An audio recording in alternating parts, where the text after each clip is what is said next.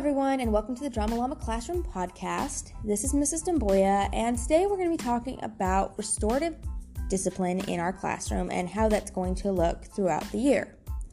So, basically, this is going to be based off of the work by Ron and Roxanne Claassen.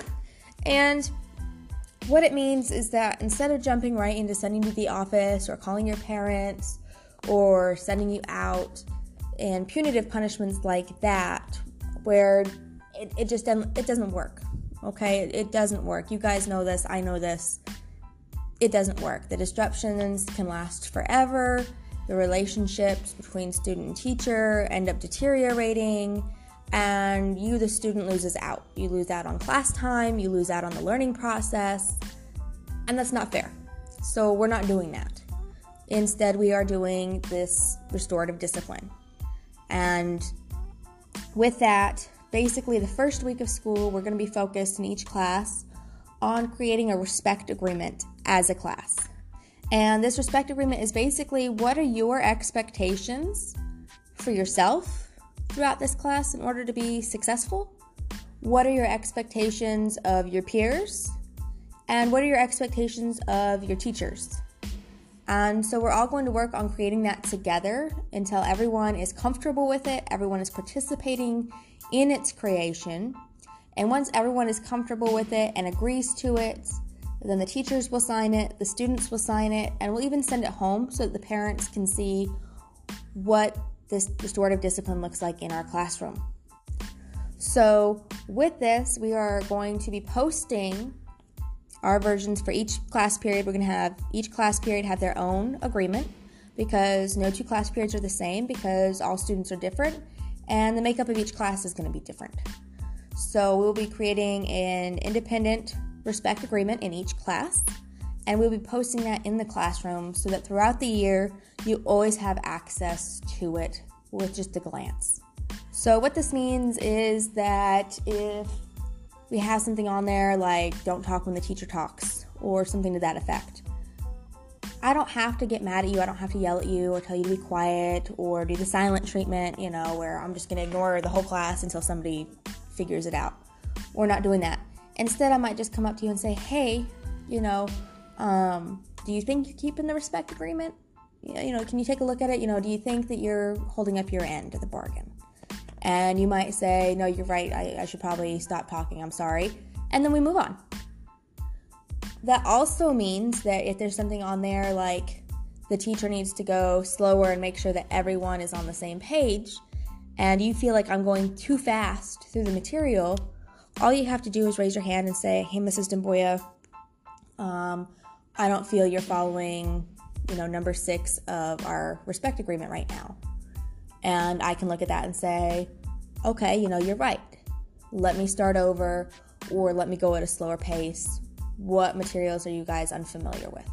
Or what do you need me to go review more of? Okay, so it's really a way that benefits the classroom as a whole, it benefits the teachers, and it benefits the individual students. Included with this, we will also have a flowchart. And that flowchart just kind of dictates that based on what type of issues are arising in the classroom, where we go from there. So, if there is a student teacher conflict, um, a constructive reminder would be just saying, Hey, I don't think you're keeping the respect agreement. What do you think?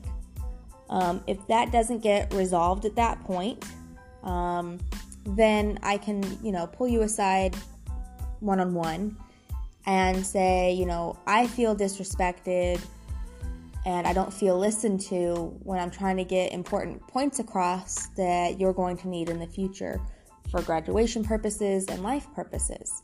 And that hurts my feelings. And then we can move from there. So at that point, if the student, you know, recognizes that and apologizes and then curbs the behavior, then we celebrate and we move on. If that's still not working, then we go to the four options model. So the four options model means that um, we can meet so maybe after school that day. Hey, you know, we're having this conflict, somebody's being defiant, so let's meet after school and let's discuss this. Okay? And when we have those meetings, what's going to happen is I'm going to ask you, the student, to tell me how you observed the situation from your perspective. And I'm not going to argue with you, I'm not going to cut you off, I'm going to simply listen and I'm going to summarize what you have said. And when I summarize it to you, you can correct me if I'm summarizing it wrong, um, or you can say, yes, you know, you're summarizing it correctly. Then I'm going to share my perspective of the situation with you, and you're going to summarize it back to me. So that's one option where we summarize for each other and then we work out what can we do together constructively to reconcile the situation. Okay? Um, if the student is uncomfortable meeting one on one, we can also meet one on one but with a meditator in the room. So, a guidance counselor or another teacher or somebody from the admin department, that kind of thing. Okay? Um, then there is the Thinkery, which is unfortunately, because we don't have a whole lot of space at school, Thinkery normally would be a completely separate room with an adult there that you could talk to. However, in our case, the Thinkery is going to be right outside my classroom, and when you see it, you will see the Thinkery, okay? Um, this is not a punishment, this is not a bad place. This is a cooling off place, okay? So, kind of think about it when you get really upset about something. Sometimes you don't need to talk about it right then. Sometimes both parties just need time to breathe and reflect. And that's what the Thinkery is. So, the Thinkery is where I will give you a sheet of paper and it will ask you some questions about, you know, what happened, why do you think it could happen, why do you think it happened, not who's responsible, but which party is responsible for which part. And then what do you think the best way to reconcile the situation would be? Okay, and so that's just for about maybe two to five minutes that you would sit outside there and reflect on that. Um, maybe drink some water, breathe a little bit, um, and then you'd be welcome to come right back into the classroom. Because again, it's not a punishment, it's a breather. Okay, sometimes we get emotions that overtake us, and we just need a second to reevaluate. So that is what the Thinkery is. We also have um, an area where we have family conference. So we can have a family conference with you, your family, and myself. We could have it with me, your family, and a counselor, or with administration. Okay, um, those are other options if that's something that you're interested in or that your family is interested in.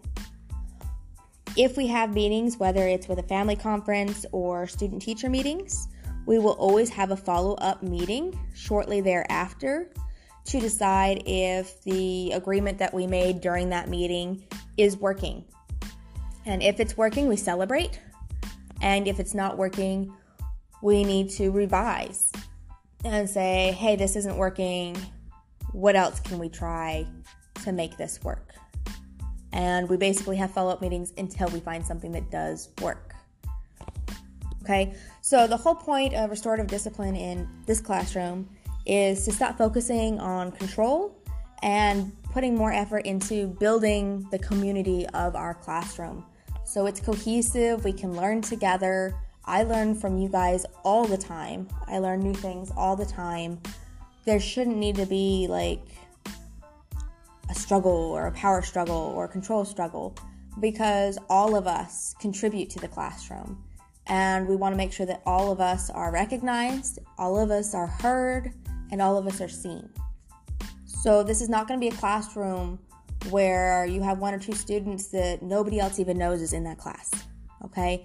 Everyone is going to know everyone in this classroom, everyone is going to be a part of the community, and everyone is expected to give feedback on the community. So, sometimes maybe it won't be just one on one teacher and student talking. Sometimes maybe you'll open it up to the class and ask the class how do they feel about what's happening or what the issue is. Okay? So we want to find the best way for positive, constructive feedback to work so that we don't have to send people to the office or suspend people or anything like that because that doesn't help. Studies have proven it doesn't help. If anything, it hinders learning, it hinders students' environments, it's a distraction for other students, and it really impacts self confidence and self esteem. And that's not what this classroom is about. This classroom is about building your confidence and building your self esteem. So even if we don't always see eye to eye, there's always a way for us to talk about it constructively and that we can learn from each other and come to a decision that works for both of us. Okay? And the big thing with this, and this is kind of why the thinkery is involved sometimes, is that we're not focusing on the person, we're going to focus on the problem. Okay, what caused the problem? Not who caused the problem, but what caused the problem. And what can we do to solve this problem? So, like, the problem might be a student is talking all the time when I'm trying to give a lecture. Okay, well, the student isn't the problem, okay? You're not the problem. The talking is the problem. The action is the problem, not the person. The student is not the problem. It's the action the student is doing that's the problem. So, how can we constructively change that so that, you know, when it's time to talk with your peers, that's fine, go for it. But when the teacher's trying to give you information, how do we make sure that you're not talking and that you're listening? Well, sometimes students talk when the teacher is talking because they just don't understand the content. And they don't understand and they get bored and they want to move on. And that's okay. But there's a better way than talking and missing out on that information. It's easier to say either in class, and if you're not comfortable speaking in front of the class, you can always pull me aside before, after class, shoot me an email, and say, you know, I'm not getting it. I, I don't understand. I don't want to be called out in front of my peers, but I just don't understand what you're talking about in these lessons. Now I can help you. At that point, I can constructively come back and help you. We can do tutoring, or I can go over things a little bit slower in class. We can do breakout sessions, that kind of thing. But if I'm just focusing on you talking, we're never going to fix that issue because I'm just going to be yelling you at you, the student talking and then you're going to get resentful and the whole thing just devolves. So that's the importance of restorative discipline is making sure that all parties that are involved in the problem are involved in the solution of the problem. So that is just kind of a brief overview. We'll go over this more in depth um, once we actually start class a little bit and once we get those respect agreements written out. But that's just a brief overview of what to expect with the restorative discipline approach that we will have in the classroom is that we are all working together to help our classroom community be better. Instead of inviting conflict, we aim on solving conflict together as a whole. So I hope this helps explain it a little bit. If you have questions, feel free to email me. And again, we'll be going over this more in depth in class. Um, but yeah, so that's basically the overview of how we will be using restorative justice in my classroom for the school year. Thank you for joining us at the Drama Llama Classroom podcast, and this has been Mrs. Demboya. And I hope that you tune in to the next episode.